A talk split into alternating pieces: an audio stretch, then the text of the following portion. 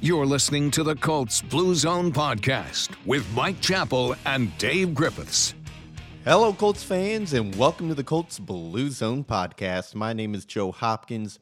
With me today is the wise and knowledgeable Mike Chappell. And we have a great show on tap today because the Colts are winners. They won in prime time over the Jets. Thank goodness. Could you imagine how depressing this podcast would be if they had lost? Uh, today, we're going to recap the game. We're going to discuss takeaways from this game. And we're also going to do a quick check in on the Colts' playoff hopes. I know the rest of the league hasn't played their week yet, but we're going to look into it anyway, as that's what it's all about trying to fight your way into the playoffs so you can then contend for that ring. Uh, but before we get into all of that, we have some news, Mike. The Browns have released Odell Beckham Jr., the 29 year old, on his birthday, is headed to waivers. Uh, so, in about 24 hours, he may be on a new team. NFL Network reports that Cleveland and Beckham have reworked their contract. And Ian Rapoport reported that Beckham's base salary uh, will be reduced to near league minimum, with the rest uh, going into a signing bonus. So any team that picks up Beckham, at least according to this report here, will be paying him not a whole lot, something near league minimum for the rest of the season. Uh, Mike, this is a player who came into the league elite. His first three seasons, 4,100 receiving yards, 35 touchdowns. Odell's past five seasons in New York and Cleveland combined, uh, 2,900 yards and 16 touchdowns. He's definitely dealt with some injuries over that time, which included torn ACL last year. He's uh, played through some shoulder injuries this year. I know he sprained his AC joint, so he's not 100%. Not a lot of players in the league are right now, but this is a guy who has been elite in the past and plays at a position that the Colts are banged up at right now. T.Y. Hilton's been banged up all year. Uh, Parris Campbell's out and, you know, has dealt with injuries in his past. Colts could certainly use another weapon. Is this someone in your mind that you think Indianapolis should be interested in? I think they have their personnel meetings and you say, What do you think? And I think the discussion will last about 10 seconds and they'll say no. I again, money money won't be an issue. It won't. You know, let's say league minimum, and off the top of my head, I can't remember what league minimum is. Minimum is let, let's say a million. Well, we're halfway through the season, so you're prorating the minimum the minimum base. That's not an issue. I just I just don't see. It would be so uncharacteristic of these guys to go that route. Uh, is he a talent? Yes, but I just there's something going on there that it, it's not the same, but it reminds me of Terrell Owens and when he was traded, know, suspended or traded like three times in, in as in, in, the prime of his career when he was the best player on the team. Uh, and I just when you get rid when a team gets rid of a player who is an issue at some level, I just don't know why a team like the Colts w- w- would risk disrupting what they have going. I realize I, I think this is a strong locker room, so you should be able to take on somebody who's not exactly toes the line. But I think this is one. This would be a bridge too far for me, even though he's probably still got tons of talent and, might automatically be their second second best receiver uh, if he comes in. But I, I just I think I think it would be and will be a short discussion inside the building. Yeah, I have to agree with you there. Now, you know, if this was Madden, I'd say sure, bring him in. But there's there's a lot more complexities uh, to make this work. He has to gel with the team. Uh, he does not really seem like a Colts guy. Uh, not that Odell Beckham is someone who's, you know, really been in trouble in the past, but he he kind of got that prima donna tag in New York. It kind of carried over into Cleveland. I know his dad releasing the video of him running routes and being open and Baker not getting him the ball and all that drama. Uh, I guess the best way to put this is I don't think the Colts are going to be willing to sign up for that drama, especially for a football team who, You know, the, they're four and five right now. It's not like they're riding high into the playoffs and this could be the missing piece. I mean, if you bring in Odell and then you don't make the playoffs and things go poorly, I think he's just going to amplify that and let his frustrations be known. Um, I also don't think the Colts are going to go for Odell, and he might not even make it to them in waivers anyway. I mean, wouldn't it be kind of humorous if Odell is upset in Cleveland and then he gets scooped up by the Lions? well, and again, when you're on waivers, you have no, you've got no control over where you go. Uh, you know, I do think there are some places that'll be very interested. Can you imagine again adding him to Tampa? That'd be a, oh, so much of a Tom Brady move. uh, the I've seen the Saints. Would he want to go to the Saints where you're going to have Trevor Siemian or Taysom Hill throwing you the football, or or, or not throwing you the football. So uh, th- there will be a spot for him. So, sort of, it, it's sort of like Antonio Brown. This is different because Antonio Brown's had off-field issues. I mean, serious off-field issues. Like I said, this, this is more of a Terrell Owens where it's a internal disruption in the drama. Again, I, I, always hate saying he's not a horseshoe guy that the Colts love to throw out there because if there's a player that can really help them at a spot, maybe they do it. But I just think this is one that I, wouldn't do it. I don't think they'll do it. And uh, so I, am really interested to see how this thing plays out. Yeah, and I mean the difference between Odell and Terrell Owens is Terrell Owens remained productive deep in his t- career. Odell Correct. has not been the same player uh, that got him so much notoriety when he was in New York. And you can put the blame on injuries, you can put the blame on Baker Mayfield. But at the end of the day, elite receivers are supposed to produce, and Odell uh, has not shown the kind of productive production he did early in his career. So I think we're both in agreement there that uh, probably not going to happen for Indianapolis. By the time you're listening this, Odell might have a team. If you're listening this on Saturday, Sunday, next week, whenever it might be. This is recorded Friday at about 2 p.m. here, but uh, definitely something of note when a player of that talent all of a sudden becomes free. All right, let's go ahead and get into the game recap here. The three and five Colts host the two and five Jets. Jets coming off a nice win over the Bengals, and they're going to try and keep that momentum rolling while the Colts try and bounce back from a devastating loss to the Titans. Jets start with the ball and the Colts force a punt after Kwity applies pressure on third down. Great start. Colts then score a touchdown on their next four possessions. First possession, their touchdown came in the form of a 34 yard Nyheim Hines touchdown run. It capped off an eight play, 88 yard drive, 7 nothing Colts. On the Jets' second drive, it ends with a 19 yard touchdown to rookie Elijah Moore. Xavier Rhodes just completely lost him in coverage. Rhodes really having a tough season. Uh, this game is tied at seven, but very significant on this drive. Quarterback Mike White was hit in the arm slash wrist area.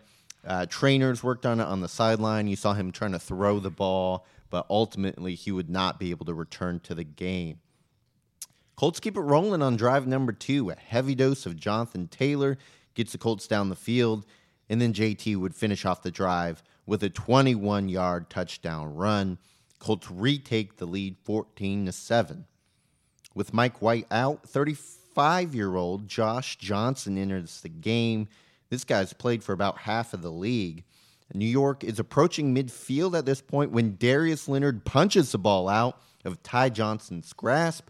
Indianapolis covers. The Maniac does it again. Mike, have you ever seen anybody so talented at getting the football loose. No, and what's really crazy is is when you watch replays of this, he, he he's not looking to like strip the ball. He he's it, it's the punch. It's incredible that going full speed, coming into a guy like that, he's got the ability to, to ball up his, his fist and, and punch the ball out. And it's just a complete knockout smack on the football. And you know, once or twice, the guy the guy got lucky. No, this is something that he he he he works on. I think that's four forced fumbles this year, and I think nine takeaways. I think. Yeah. So it, it, it's just incredible. And I saw someone say, you know, let's keep in mind for defensive player of the year. I'm not going that far, uh, but uh, he, he's reinforcing himself as, as an All Pro, and I think he's getting healthy, healthier.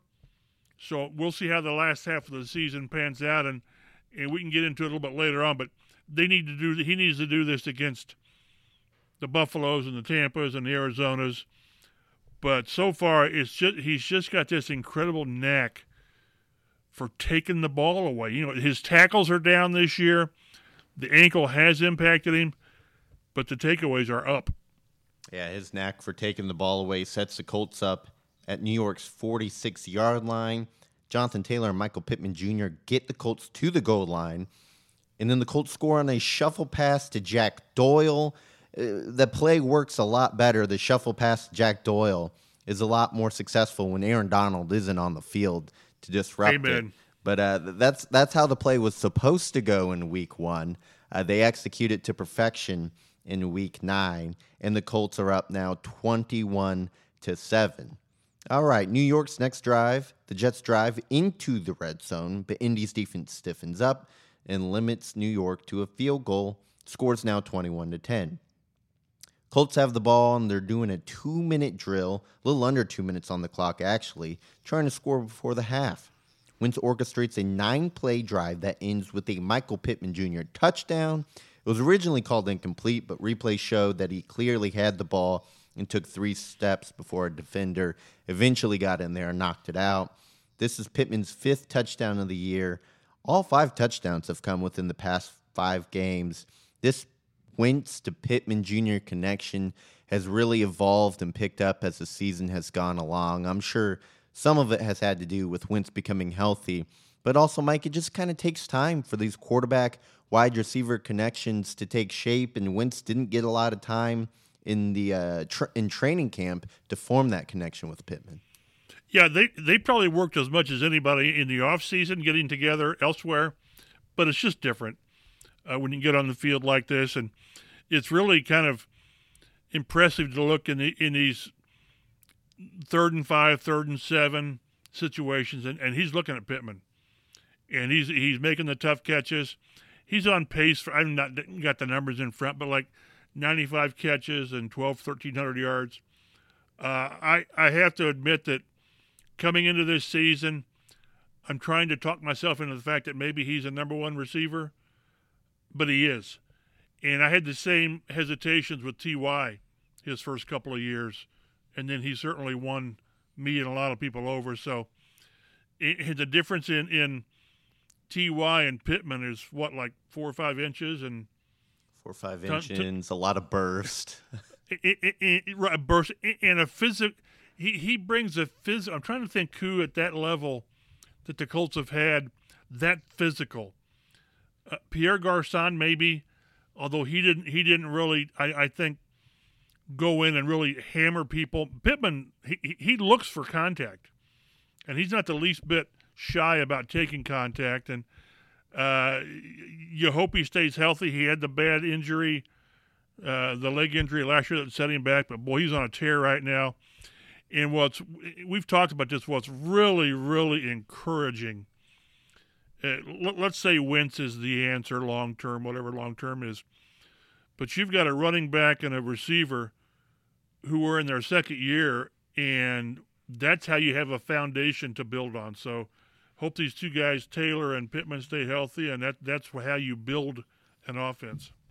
Yeah, you go back and look at that draft. First round pick went for DeForest Buckner. I'd say that's a smashing success. Second round, they get Pittman Jr., Jonathan Taylor.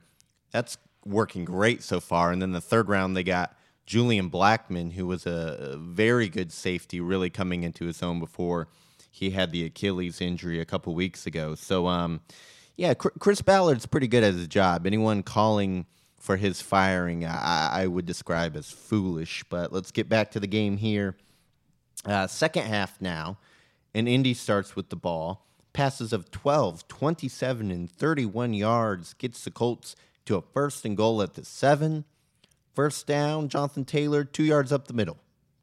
Second down, direct snap to Nyheim Hines. We saw this last week as well. Hines hands it off to Taylor, but he's un- unable to pick up any yardage. Third down.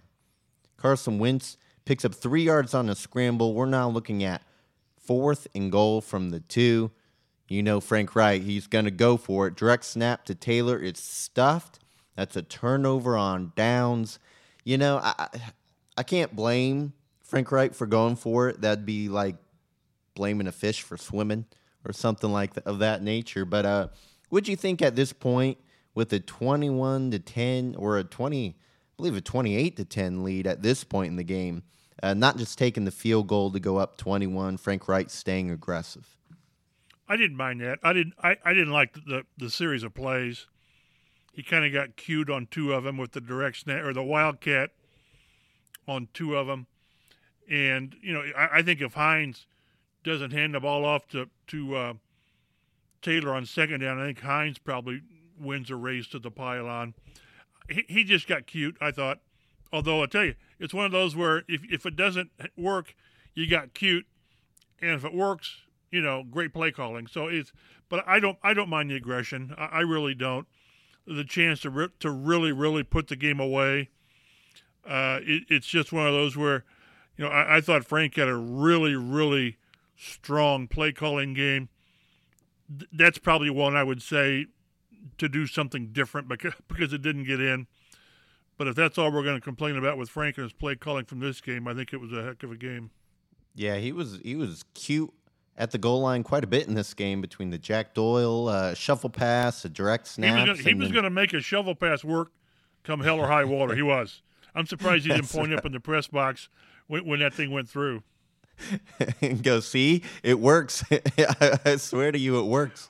Um, and, and, one of the, right. one of the thing one of the thing on and you've got it on here, but at, I think one reason that you go for it fourth and goal to two is if you don't make it, they're backed up at the two yard line with a with a third string or fourth string, whatever it is, quarterback, and that's where you tell your defense, just you know, limit the damage, and we'll get the ball back around midfield, which is pretty much what happened.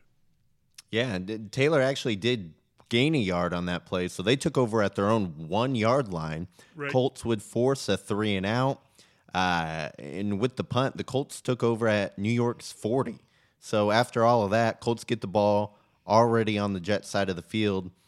Uh, Hines and Taylor's get Indy. Hines and Jonathan Taylor get Indianapolis to the two yard line. First and goal. Carson Wentz looks right, turns back left, and finds Danny Pinter, the chirp, offensive chirp chirp. Ball State offensive lineman snuck out for a touchdown his first career professional catch. Pinter did play some tight end in college, so that wasn't completely foreign to him.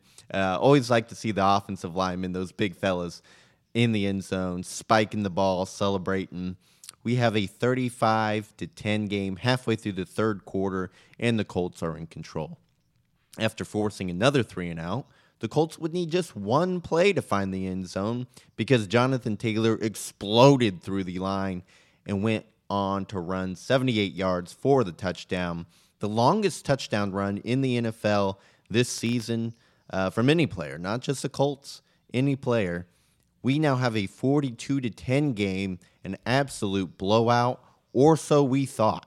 Josh Johnson all of a sudden would get in a rhythm here for the rest of the game, and the Jets scored a touchdown on their next three straight drives almost reminiscent of the Baltimore Ravens game where the defense just kind of, uh, you know, let the offense have their way with them at the end. Uh, over the Colts' next three drives, they would have just a field goal and two punts. So the the score was actually way tighter than the the ball game was. Jets have the ball now at Indy's seven yard line, down 45 to 30 with 45 seconds on the clock.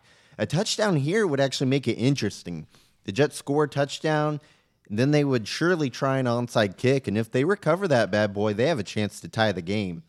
But defensive Taylor, defensive tackle Taylor Stallworth tips Johnson's pass into the air. Bobby Okereke comes down with it to seal the game for Indianapolis. Taylor also had two sacks in this one, so he was, you know, we talked about uh, Darius Leonard's great play, but I, if I had to give the defensive MVP to somebody, it might be Taylor Stallworth because he had the two sacks and the tipped pass that led to the game sealing interception. Final score 45 to 30. A scorigami, as they call it. That's the first time in NFL history that a game ended with a score I- of 45 to 30. I can't believe that. That's, not even that weird of a score. That it, it's not like thirty-seven to twenty. I, I it just it doesn't seem like that's that hard to get to. Forty-five to thirty. So I I'll take their word for it because I'm not going to do the research. One thing, which you probably would uh, identify with as, as much as some. wh- When they're at the inside the ten yard line, uh, a lot of betters had to be a little bit nervous. Yeah, the 'Cause 10 What, what was the spread. line? What was it, ten and a half points or whatever it was? Yeah, that's The what old, we the had old backdoor, the the old backdoor cover would have really made some people a little upset had that happened. Oh yeah, thankfully, thankfully, everyone who took the Colts in this one came away with some money. Um, great win for the Colts. There were a few injuries, however. Braden Smith left the game with a triceps injury. Frank Reich did not have an update on that injury today. Cornerback Xavier Rhodes left the game with that calf that just keeps seeming to bother him all season. Um, you know, it seems like an injury that has to be affecting his play in one way or another. Safety Khari Willis before the game actually was placed on injured reserve. So, Mike, Willis will be out two more games. This game counted towards the three games he has to miss Correct. on IR. Okay, It's three three games, correct? got it. Even if even if you're placed on IR hours before the first game, as Yeah, long as you miss games. three, okay, Right. three games. Got so it. so they're going to be without uh, they're going to be without their starting safeties two more games and, and Blackmon for the season. Willis, we don't know. Again, uh, it- it's a minimum of three games, and he's just been not right most of the year. Uh, he missed a game earlier. I can't think it was a groin or a knee, whatever it was. Uh, and, and there was another game that, that he wasn't able to finish. So, and Xavier Rhodes, who knows? Uh, you know, this calf injury, he, I think he missed the first two games of the season with the calf injury. And they better get healthy real soon because after you get past Trevor Lawrence, you got a bunch, a bunch of elite quarterbacks waiting for you with the Josh Allens and Brady and Kyler Murray and, and all that. So, and Derek, Derek Carr. So, uh, that's what we'll get to the takeaways, but that's what bothers me most was this defense giving up 400 yards passing to Mike White and Josh Johnson. Yeah, let's go ahead and get into the takeaways now. And we'll start with some positives. The offense was impressive. The Colts finished with 532 yards. That's the 10th highest total in franchise history. It's the second time in club history the Colts had at least 250 yards passing and rushing in the same game. The other time was way back in 1956. So it's been quite a while. The Colts And that, that, that was that was with John Unitas and Alan, Alan Ameche, if you need to sort of add context to it, in '56. I was amazed that it only happened. You know, it never happened to Manning years with with Edger and all that, but that was a, an offense uh, th- th- th- that we've been kind of hoping for. Uh, the balance again was incredible. Uh, 30 passes, 30 rushes. I asked Frank Reich about that today, and he said normally in today's NFL, balance is 55 45, maybe 60 40 on, on, on passing. But uh, that, that was something special last night. Yeah, we talked about balance uh, on on Monday being one of the takeaways from the Titans game. The Colts did not have that balance that they needed. They certainly showed it here today, and I don't have the stat right in front of me, but uh, according to Pro Football Focus, over at least over 40%. I can't remember exactly the number, but at least over 40% of Wentz's passes were um, off of off of some kind of play action or play fake or an RPO. So really that run game successful in its own right, but setting up the passing game and helping Wentz and his receivers be successful. Uh, another stat I have here the offense scored at least 30 points in its fourth straight game. That's the first time they've done that since 2010. And the 45 points scored is the most in the Frank Reich era. and the most since 2014 when the Colts scored 49 points. Takeaway number two the Colts ran the damn ball, which was one of our keys to the game coming in. 260 yards, the most in the NFL this season, and the sixth highest total in the Indianapolis era. They averaged a robust 8.67 yards per carry. That's a franchise record. Taylor had 200 yards and two touchdowns on 21 touches. 172 of those yards came on the ground. He is the first player with 100 yards from scrimmage and a rushing touchdown in six straight single season games since LaDainian Tomlinson back in his 2006 MVP season. That is excellent company to be uh, mentioned with the Hall of Famer like that.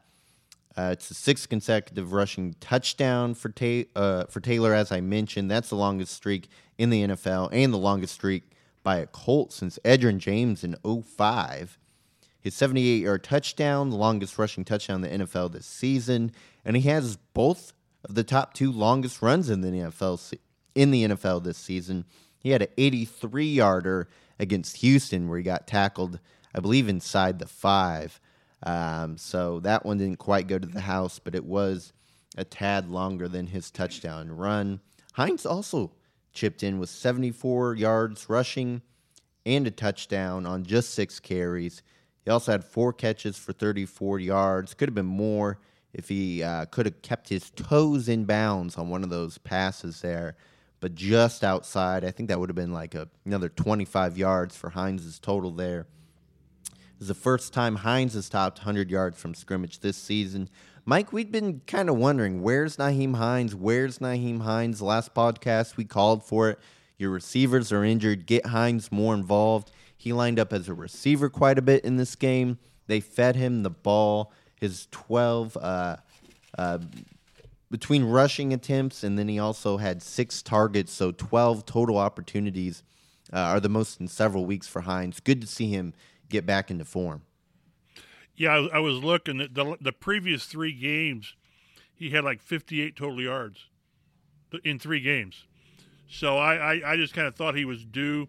And this is one thing, again, sometimes we and I'm not very good on the message, like getting the ball to, to Jonathan Taylor or more. You know, still, it's still funny. He still didn't get 20, 20 carries. He, he got 19. So it, it's like 20 is, a, is the taboo number. But what we saw with these running backs is they are the type of talents that it, if you give them the ball enough, whatever the the word enough is, they're going they have the talent that they're going to break three or four. That, that's just what the really the playmaking backs do. And Taylor's had had three uh, plays from scrimmage this year that, that are seventy plus yards and, and Hines w- with the great reverse field, and once he got to the left, he ran away from him, and, and that that's what you want when when you've got these backs, whether it's a handoff, whether it's those screens or something, or, or using Hines more out of the backfield. It's just when you've got players like that, give them a chance to do what they do. Get them in space. Sometimes Taylor creates space. And like you said, that one on the 78 yarder, great blocking on the right side, and he was so patient to let the hole open up. But uh, again, it, it's it's whatever enough is to give these guys a chance. You're going to have one, zero, an occasional minus, but he's also going to break these plays. He and Hines both. So that was a great a, a, a, great example of what you want to do. And what's really kind of crazy, the 260 yards was it the fifth or sixth most in the Indy history. You know what their rushing yards were in the fourth quarter? Minus one yard. Oof. They had two carries for minus one yard just because of the way the fourth quarter panned out. They tried to throw the ball more to ice the game, but the, you know, in, in a nor- in a in a normal game, they're at 300 yards because when you get the lead, you know, you normally pound away in the fourth quarter. So uh, really good game, but again, I go back to that's what you want to do with with your great running backs like that is give them enough chances to break plays. Yeah, and I really just want to emphasize that what we are seeing with Jonathan Taylor is special.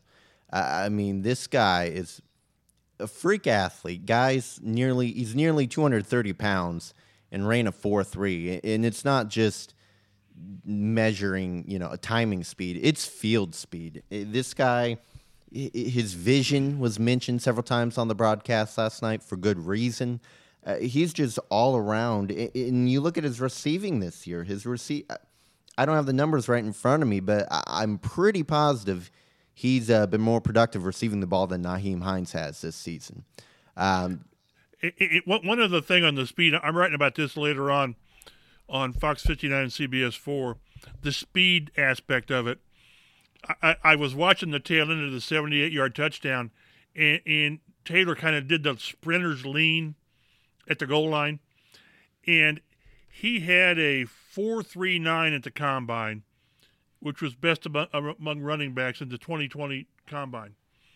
Nyheim Hines in 2018 ran a 4.38 um, best among run, running backs. So, and, and both of them were, were elite high school sprinters, and I think Hines even did some uh, uh, track work uh, in college. So that's why I say when when you've got the kind of speed that these guys have got, it doesn't take much to turn a regular play into something special.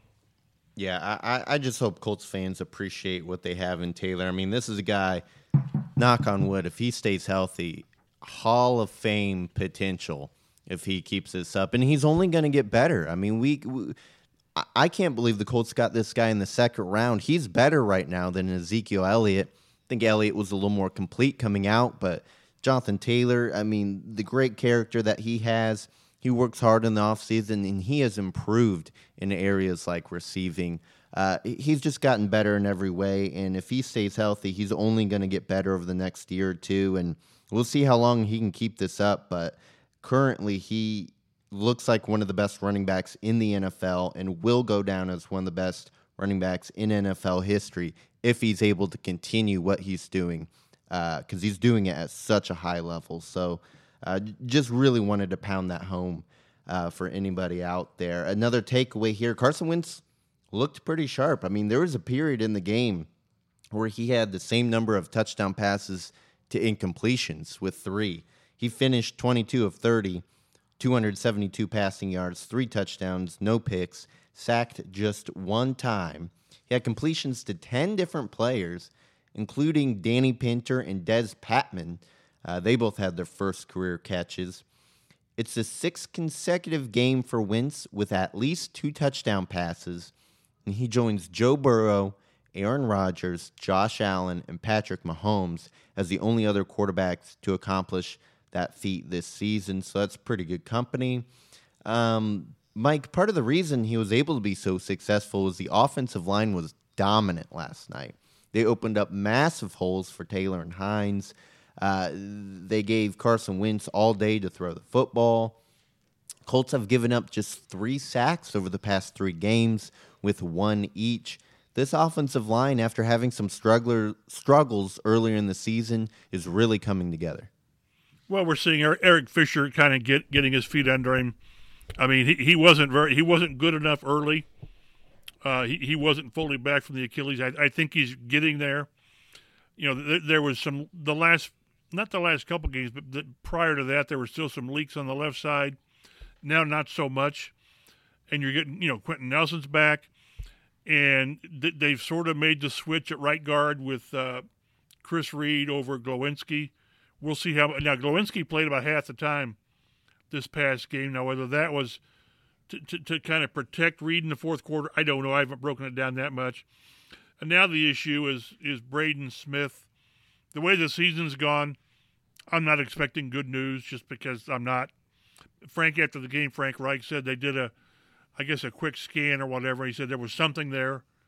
You know, it showed something. Well, that's, you know, I always think the worst case when I think it's something.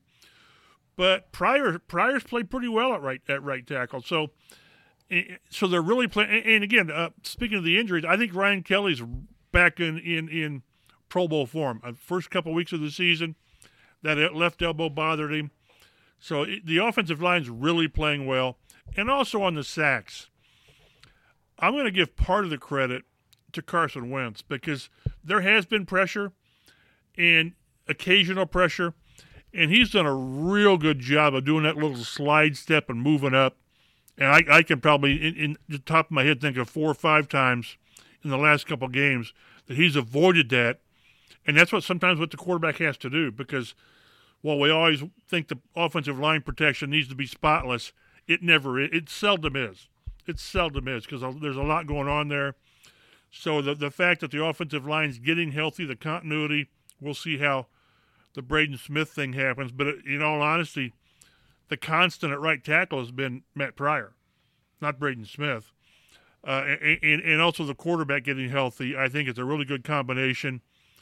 And if he plays like that and just eliminates the, the, the bonehead crushing turnovers, he's more than good enough. Uh, and again, it, would be a full podcast.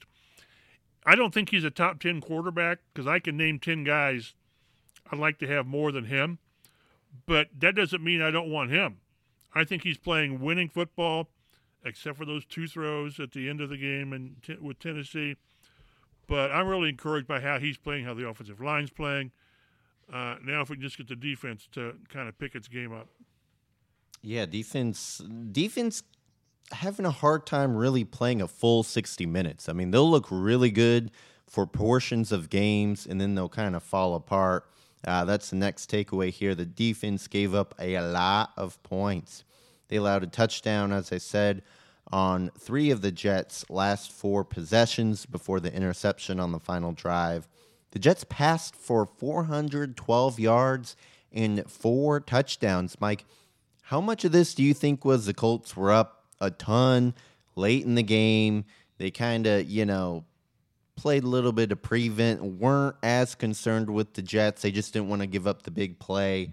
Uh, they had points to spare, and they did. Or how much of this do you think was just the Jets at will going up and down the field on the Colts defense? I put it more just on the Colts. I looked at these last four drives 75 yards, 66 yards, 80 yards, 83. And again, the last drive, they were inside the 10 yard line uh, when the interception came up.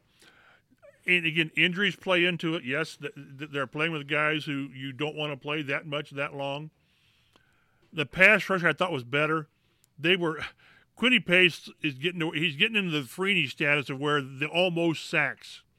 He's almost getting there, and I think he's creating sacks for other people which is fine, but they, they, they still need to start creating more more more influence with their pass rush. But I, I do think it's getting better. I just don't like the way the secondary is playing, and again, a lot of it in my mind is is injury, and Xavier Rhodes is not playing well. So on top of that, when you get the big lead, like you said, I think there is that. Let's, let's make them drive, and then they just pick you apart and pick you apart maybe if you just keep keep the hammer down a little more, I don't know. But the idea that Mike White and Josh Johnson put up the numbers they did when you've got, you know, all pro quarterbacks waiting in the wings to come at you, it's concerning. And they can say what they want. Yeah, you it's incredible how they give up yards, they're giving up points, and they lead the league in takeaways. It's incredible how this is going on. They're getting these takeaways with a very pa- not passive, but a lackluster pass rush. That doesn't go together. Normally, you get the takeaways because you're rattling the quarterback and he's putting it up, or you're getting sacks and, fumbles in, in the backfield. So they just can't keep having these stretches where they can't get off the field. Because again, you're going to have quarterbacks coming up who will stay on the field because they're that good. Yeah, you you mentioned Kwity Paye. He did look good last night. Per Pro Football Focus, Paye had seven pressures and two quarterback hits. I, will take that every single game. Hopefully, right. he can get home for his first career sack. Still doesn't have that uh, in his stat sheet yet. And then you talk about the takeaways. They had two more turnovers last night, four straight game forcing multiple turnovers. They have 11 takeaways in their past four games.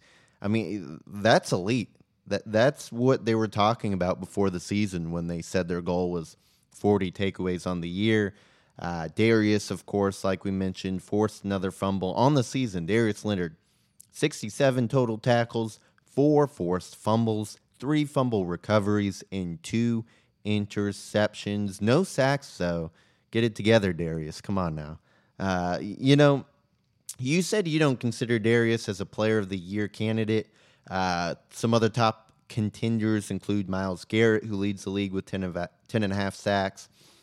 My bet right now would be Trevon Diggs, who has a ridiculous seven interceptions. Um, just an absurd number at this point in the season. But a guy who forces that many turnovers in Darius Leonard, I think at least has to be in the conversation. Well, I'm not saying he's not in the conversation. I'm just not on board yet with him being a front runner, and I, I would hope I don't.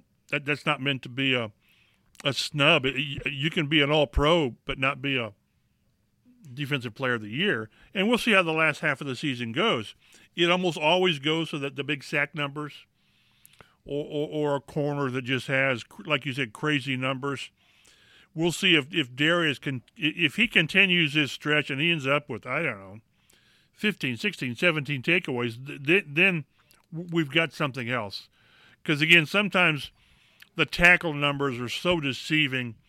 So many years in Colts history, they've had a guy with a zillion tackles, and you don't remember very many of them. Uh, and, and as a rookie, Darius had both. He had he had the tackles and number and tackles you remember. We'll see. Uh, and again, I think that the thing is the thing that's important as well is I think he's getting he's getting healthier. And uh, if he maintains this this pace, you may win me over. Uh, it's crazy with this that we really haven't heard that much about Aaron Donald this season. And he, what he's won, hasn't he won two or three Player of the Year awards, kind of a J.J. Wattish? Yeah. So uh, you know, I, I don't mean to diminish Darius Leonard's season at all, at all. Normally, it goes to somebody with more eye popping that that that singular number, not the, the accumulation of all the numbers. No, I understand what you're saying there. Usually, when you're looking for defensive player of the year, you're not exactly pulling up the fumble numbers, but they've made a huge difference this year. And if Darius keeps it up, I think he's going to be right there in the conversation at the end. So we'll just have to see how things go. All right, moving on here. Let's let's look ahead a little bit. AFC South Colts advance to four and five. The six and two Titans atop the division. They visit the seven and one Rams this coming week. Now, the Titans have beat some stiff competition the last few weeks with wins over uh, the the Bills, the Chiefs, and I think you know uh, the Colts' record is what it is. But I, I, think the Colts are one of the more talented teams in the league, and they should have beaten Tennessee. So Titans have some impressive wins, but they're going to visit a Rams team that might be the best they faced yet, and it's their first game without Derrick Henry. We'll uh, we're about to find out just how much Henry meant to this Titans team. Uh, Jaguars we're, and Texans. We're, we're also we're, we're, also about to find out how much Adrian Peterson has left. Find out how much AP has left. They called him up from the practice squad this week. Correct. Correct. Uh, so we'll, we'll, we'll be watching that game on Sunday with the Colts uh, taking a rest there. Jaguars and Texans, they're both sitting there with just one win. Jaguars are going to take on the 5 and 2 Buffalo Bills. Good luck with that, Trevor Lawrence. The Texans visit the 1 and 7 Dolphins, and Tyrod Taylor is set to make his return as a starter, uh, coming back from a hamstring injury. So maybe the Texans pick up their second win of the year, facing a not so daunting Dolphins team. But either way, uh, Colts aren't worried about the Texans or Jaguar. Jaguars in a week. They'll worry about the Jaguars in the week. But hopefully the Titans can uh, lose a game to the Rams, and the Colts will inch inch a little bit closer to that division goal. Uh, after the Jaguars next week, as you've mentioned, Mike, the Colts play at Buffalo, home against Tampa Bay. Those will be two huge games. I almost feel like the Colts need to find a way to win one of those, one of those games. Then they have Houston, New England, uh, Arizona on Christmas Day, Las Vegas Raiders, who are playing well this season. They finished the year at Jacksonville, a place the Colts have not played well in recent history. So uh, I, I definitely wouldn't describe this as an easy schedule.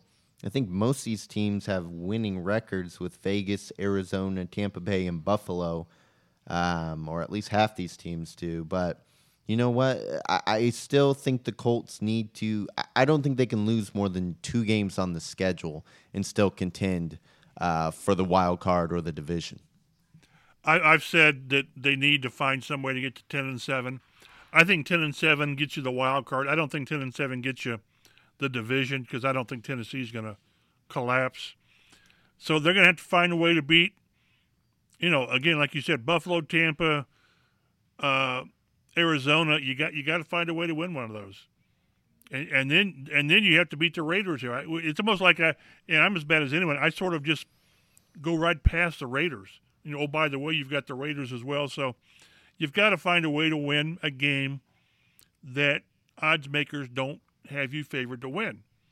And to this point, what is it? Are they now uh, eight straight against? Uh, they've lost against 2020 uh, playoff teams, and it, it, it, was it was. I, I don't think that that uh, the Jets game proved much to us. I don't think that the Jacksonville game will prove much to us unless they lose.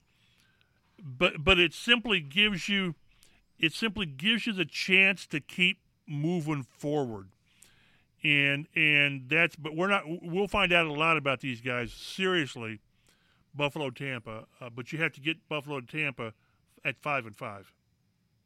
Yeah the colts looking for a win over jacksonville next week. Get back to 500 and take it from there. We'll preview that game uh, on thursday so about six days here uh, man, with the Thursday game, it's, it's just like the Colts. We got kind of a long layoff as well. I hope we don't get rusty over here looking at the playoff picture, that wild card, there's a bunch of teams lobbying for it. Uh, a lot of four win teams, including Kansas City, uh, Pittsburgh, New England, Cleveland, Denver. I mean, they're right in the thick of it for the wild card race. So the Colts are not out of it yet. Uh, enjoy the win against the New York Jets. They were supposed to beat the Jets, and they did pretty handedly. Um, but the Colts got a lot of work to do coming up this season, and we'll see just how good Carson Wentz can be. We'll see just how how good this defense can be, and hopefully they have a little bit better health luck for the rest of the year. Mike, anything left to add before we get out of here? Oh, nope. Just looking forward to a nice long, uh, uneventful weekend. Me as well. All right. Well, for Mike Chappell, I am Joe Hopkins. Thank you so much for listening, Colts fans. Follow Mike on Twitter at mchappell51. Follow me on Twitter at Roto Street Joe. And follow the podcast on Twitter at Colts Blue Zone, where we'll keep you updated on anything and everything that has to do with the Colts throughout the week. Until next time, take it easy, Colts fans.